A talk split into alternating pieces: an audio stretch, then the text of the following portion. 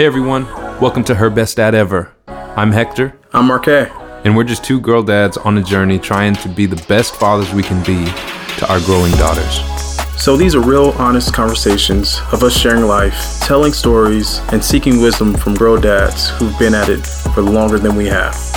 Here's to learning. And here's to growing. Here's to becoming her best dad ever. If you want to continue following us, find us on social media. Our handle's Her Best Dad Ever, and you can also find us on our website, www.herbestdadever.com. Hey, friends. Thank you for joining us today. Today, we have a special episode for you. As we end season one of the podcast today, we thought it would be fun and amazing to go back and play some of the highlighted moments with our guests to help us celebrate today. So, thank you for joining us. We hope you feel encouraged by what you hear today. Hector, take it away. Her Best Dad Ever today is the one and only John Williams. Say what's up, John.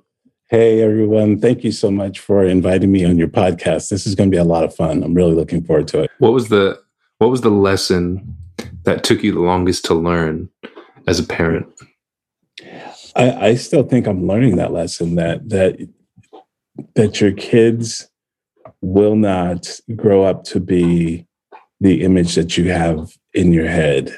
Hmm. And and if you hold on to that image as a parent, you're going to be frustrated and you're going to frustrate your kids too. And hmm. I think the ultimate frustration, p- potential frustration with that is that that your kids don't want to be around you. And, and that was a big fear of mine. You know, when I was raising my kids, it's like when they become adults, I want them to, they don't have to be around me all the time for sure. And they have to have, and, and I want them to have their own life. But the times that they are around me, I want them to enjoy that time. Cause, cause I, I know people who, you know, their parents come around, they're ready to leave. You know, they, don't, they don't want anything to do with their parents. They love them, but they're so different, and their parents um, fail to see that difference and still try to place them in that whatever that image was or is. They still want that kid to fall into that image, and and none of us ever will do that. So, Hmm. so I think that's it. Yeah. What are some things that you did? Your mindset of um, you know affirming your daughter, trying to kind of be on the offensive. I mean, w- w- what what are some things that you did to to to help in that, helping build up her identity? Yeah. So so I so what Tina and I did. I mean, a, another part of that was um, uh, Tina had. so both of us can be a, uh, obsessive compulsive people. So she had her stay home from school, and and they watch Roots together, and just kind of break down the history of slavery and the Wow. history of the word race and and and and and the N word and all of that. How old was your daughter when that happened? She's in middle school, dude. Okay, so Wow. hey, that's props, you guys. the poor kid. Man. and Roots is heavy. Like that's not no, Roots is like- you know, like man. Wow.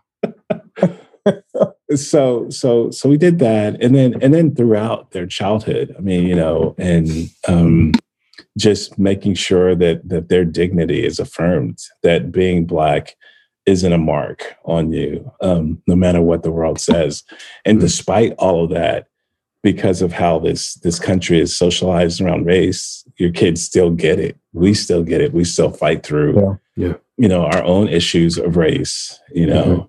and injustices that happen to us. And so, um, so that one's in, a, really an ongoing, an ongoing conversation, and you know, an ongoing challenge.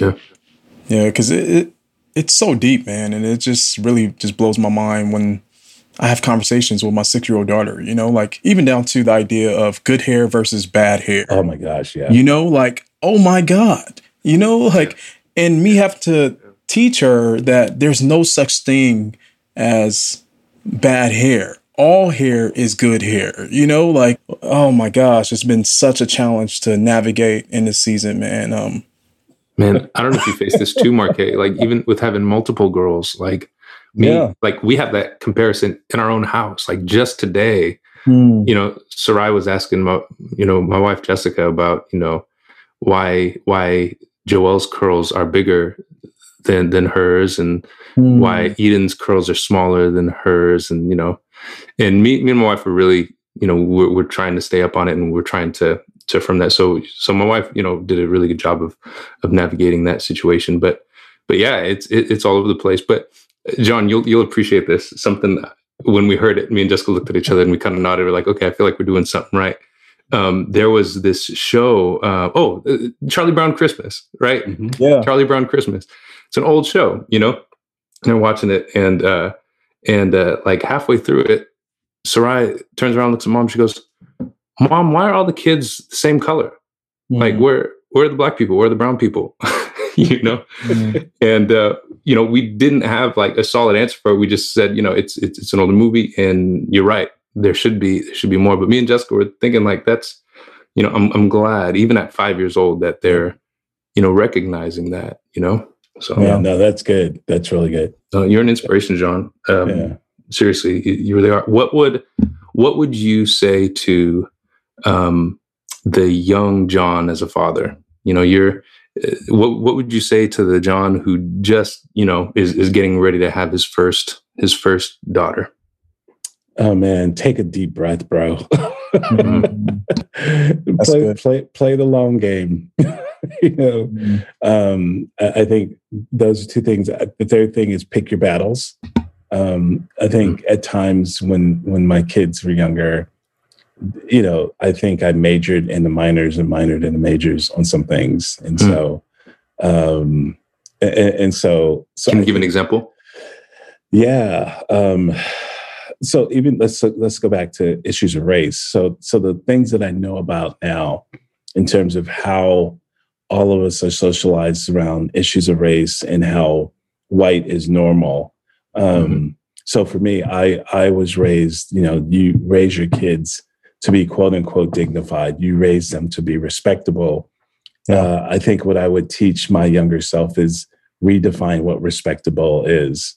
Mm. And so, because I was really raising my kids in some in some seasons to be white or white adjacent. Mm, wow. And so, and so, um, and that's impacted them. You know, my my daughter and I have a lot of conversations around that now about just the pressure that we put on her to behave a certain way that wasn't her natural self, but it was trying to be some ridiculous image that I had in my head or my wife had in her head about mm. what a good kid was. And, you know, and it was all about things that we've seen on television or just socialized through, you know, just through time about, sure. you know, um, yeah, the more your kids are white, you know, sure. acting, sounding, sure. Um, and and there's a pressure with that because you want them to get jobs. You want them to get, right. you know, you don't want them to make waves. You want them to fit in. Yeah. Right. Yep. Right. But, but in teaching them to not make waves, I think sometimes our kids then don't speak up when they right. should, right. when there's racial injustice occurring. Mm-hmm. And so, mm-hmm. and so that's what I would tell my younger self is, um, figure out who a little bit more who you are racially and and raise your kids to not be white Wow. Dave Hollis, the one and only. Dave, let me ask you this. For for some of our listeners that might be considering adoption, well, what's some, what are some tips that you can give them? Well, the first thing I would uh, say, tip wise, is to find someone that you know who has gone through the adoption journey and have them give you every single bit of information that you can possibly get from them on what their experience was like. Um, hmm. I mean, I, I will say I, in the Rise Together podcast that I host, there is an episode where Rachel and I last year have a conversation very frank about both the foster and adoption process that we went through. Okay. Um, in the book that I that I had come out earlier this uh, year, I guess last year, uh, there's a whole chapter about this journey. But find resources from people who've gone through these experiences so that you go in eyes wide open um, because it is adoption is the most beautiful thing, one of the most beautiful things in my life. It has created one of the most beautiful things in my life. I am forever, for the rest of my life, going to be an advocate for foster care, in part because of the story that I am in the midst of telling, not having a happy ending, because mm. there are inherently things inside of the foster system that you just have to go in eyes wide open, understanding. Yeah. Mm. Um, one of the most important questions that was asked as we were going through our training to qualify our home to foster or qualify our home for adoption Mhm. was uh, understanding how your strengths can meet the needs of the children right? Any kid is going to have needs and those needs are going to vary based on the circumstances from which they come right? Sure. and so Right. um you know like at a base level all of the uh, any child who's coming out of care is going to have needs right? And your job as a as a parent inside of the foster relationship is not to fill the the the crater that has been created by trauma your job is to hold the hand of this person who is walking through the crater Oh, until yeah. they get through it into the other Yep. side That's beautiful. but knowing how to hold their hand is uh, really a reflection of how you are self-aware enough of what you can handle and where your strengths lie Right. and if those strengths marry to match with the needs of the child if the child has drug dependency if the child has something behaviorally if the child has whatever it might be Yeah. having those conversations with people who've been through the process and can articulate for you this is how those needs will present do you with a certain with the specific set of Yeah. circumstances that you currently find yourself in do you have other kids do you have help Yeah. Right. do you have an ability if the you know like uh, the one of the first placements we had in foster care she had some serious medical stuff that required a lot of doctor's visits Okay. and so Mm. understanding like, oh, okay, this is going to require one of us to take time off of work at least once a week to go and see specialists. I mean, I give so much credit to the Walt Disney Company for allowing me to immediately put a foster child onto my insurance so that I could actually Wow. get some additional specialists to dive into some of the things that were happening with the permission of the bio parents but it was it was important for me like hey if i have an ability because of some access that has been afforded through the job that i have to write Yep. some of or diagnose some of the things that is that are happening inside of this child's life why wouldn't i i mean like man Yeah. She might only be here for a short time so knowing how That's your good. strengths match to the needs of the kid that's that's, That's, a so good. one. And then truly, like the adoption process is something that takes time. So, Mm. really managing your expectation for how long it will take once you make the decision to start the journey. Sure. It takes a lot of paperwork.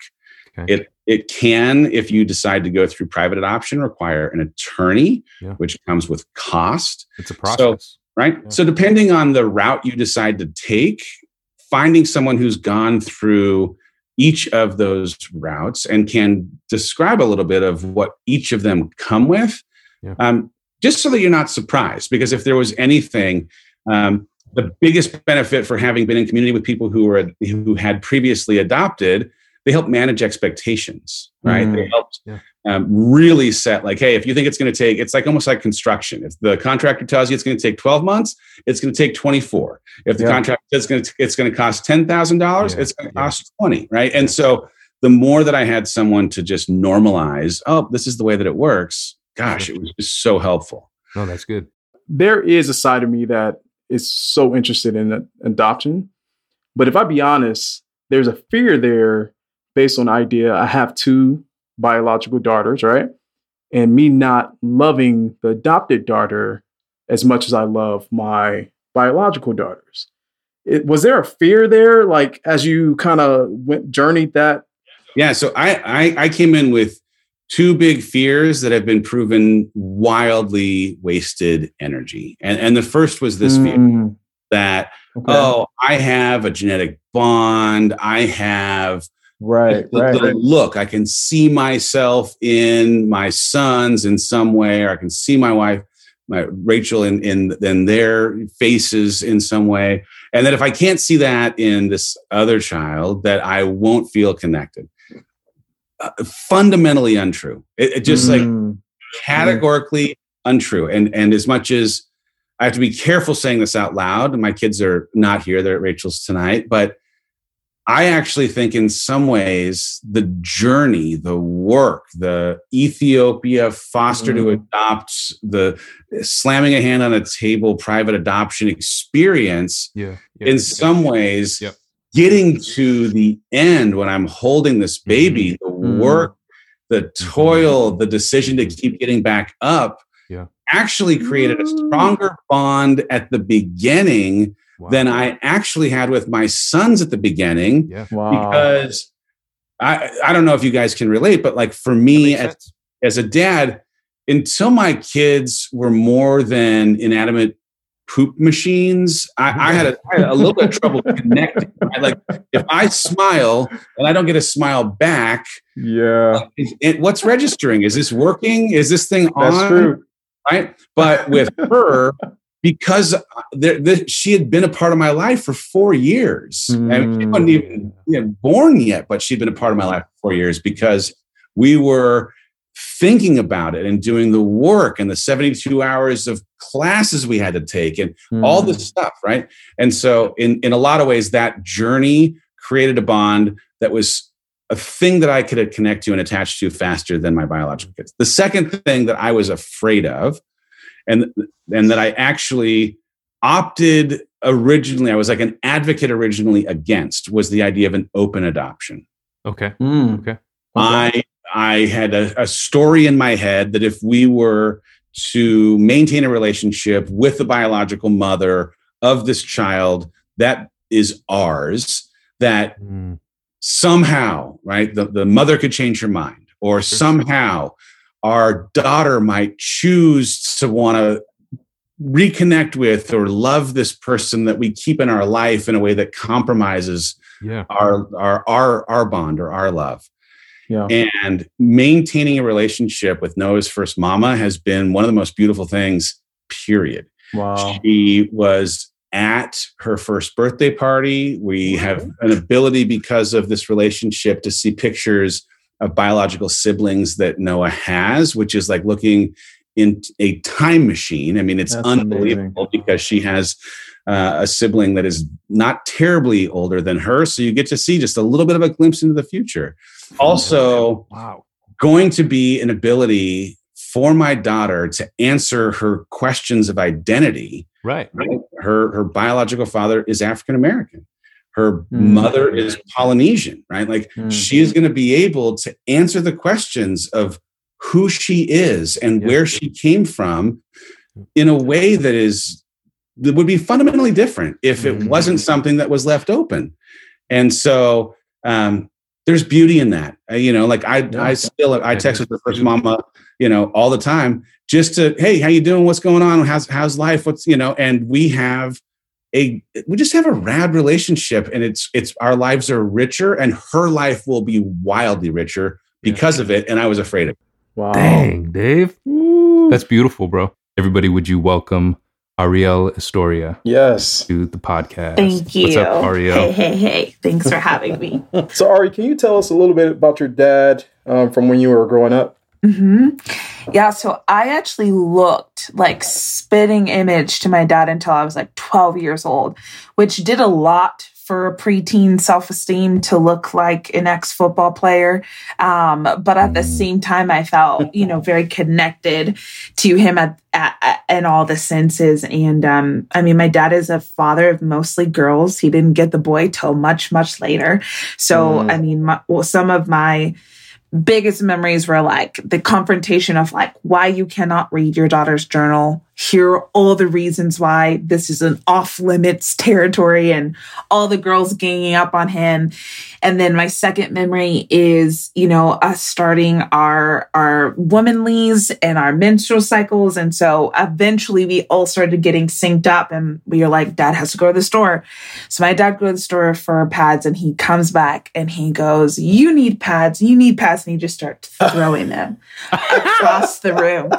And we were like, Yes. What? Mind you, we're all on it at that time. So n- the drama is heightened at that point. Oh we my were like, gosh. What are you doing? And he just thought it was the funniest thing ever. And I, I to this day, I was like, I will remember that for the rest of my life. Like in terms of who is your father as a father, it's that. It's you get a pad and you get it and wings. And he's like listing them and he just tossing them across the room. And so it was a lot of coaching. Yeah, kind of coaching this man who has all brothers how to raise mm. four daughters. And I mean, my dad is a big dude, but he is a teddy bear. Um, yeah. He has always been the gentlest and um, the feel he's such a feeler. Um, and yeah i mean we were the daughters who were like boys wouldn't date us because they're like, oh, that's your your dad is poor, your dad's hecka big, you know, your dad's hecka big, and so he's always the big dude. But it's like once you actually got to know him, you know, our friends were always at our house. Like my parents were those parents that our friends would be our friends just so they could be friends with our parents. Um, nice. And yeah, I think those are the those are probably the biggest memories. In one word, how would you describe your relationship with your dad today? Um, I would say evolving. Again, we're like in that adult mm. space of like I'm I'm married now. Um, mm. that was its own that oh, was yeah. its own journey. And yes. um and so yeah, I think evolved is a is a good is my dad calls just to like say what's up now and it feels very different or to check in mm. with john you know and it just it just feels very different so um yeah i would say okay, in this so, sense so, so pause. Yeah. can i ask a question about yes. that hector yeah sure yeah go ahead do it do it tell us about that moment you know we you, you mentioned you know your your your marriage and uh the wedding and all of that mm-hmm. you know the the day that all of us girl dads look mm-hmm. to mm-hmm. is giving our daughters away. Mm-hmm. Yeah. Tell me about that.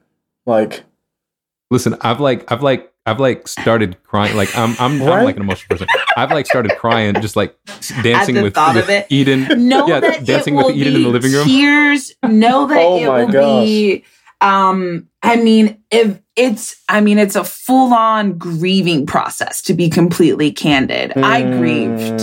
Um, mm. my parents grieved. And also mm. we got married in a pandemic. So it wasn't what we intended. and dreamed. it probably yeah. wasn't what my parents intended, you know, like, wow. um, and, and so we had a very, unique situation. Um, and I think ultimately, I would say you can have it an idea of what you think it will look like and who you think they will look like, whoever they is, whoever the spouse is um, that come into your family. Um, you will have an idea of what they look like. Um, but again, it's like this trusting of who you raised, um, mm. and, and this trusting of the person that you, you built up and raised to go. Um, and it was hard. I, it was grieving for all of us. I'm the oldest. So this is the first time we've oh. done this. Wow. It was in a pandemic at the same year. My sister was graduating from her master's. My other sister was having a baby. Like my poor dad was just, just grieving and, and lamenting left and right. So it is a grieving process. It is an untethering process. So though it is beautiful, it is, a, I mean, I've stepped out um, and into you know now my my husband and i are a family. And so yeah. it is its own process. Um but i i mean there is nothing like being i walk my both my parents walked me down um mm. because i wanted both of them to. And and my dad gave us a prayer and put his big old hand on john's shoulder and gave him a bracelet. And it was just i mean we had gone we had to go through a lot of healing to get to that point. Um but it was an untethering, you know, it mm. was a mm. grieving, but it was also like a beautiful beginning of things as well, not just for John and I, but then my niece came a month later and that was a whole nother process that my dad had to go through. And so know and trust that who you raised um, and the decision she makes and and again the listening and the learning um, and also know that um, whoever you have in your head for them may not be the person they end up with and yeah. that's okay. Um, and it doesn't mean that they will be any less taken care of right? I think yeah. that was the the the the weight of a father is well I've taken care of them for this many years now. Who am yeah, I now giving the permission to then take care of them. And Oh. half of that will be them taking care of themselves. And then other half will be them, you know, being taken care of. And, um, yeah, I think that process will be a very, very interesting one. We're always like, how are we going to respond? You know, like as parents when that comes. And I don't think there is a set way to say so. I don't think there is a guideline because each person and each family dynamic is so different. But I do think that the common thread that is not really talked about is the untethering and the grieving that could happen Yeah. with something so beautiful at the same time. Yeah. Oh, Ooh. Oh, oh my bro, gosh. you? Like I knew this conversation would be good, but gosh dang, I'm like over here getting all emotional and stuff. Yeah, dude, I have so many notes. Like I've been No, writing down this whole time. oh, thank And I, you. I know our listeners are too, because this is so good. Thank No, you. it's great because this is stuff we don't think about, you Right. know? Mm. And you know, the moment that Marquet suggested that we we do this, that was something clicked. It's like, yeah, yeah. yeah, Yeah, like, and, and and so this this is this is gold right here. Mm. Mm.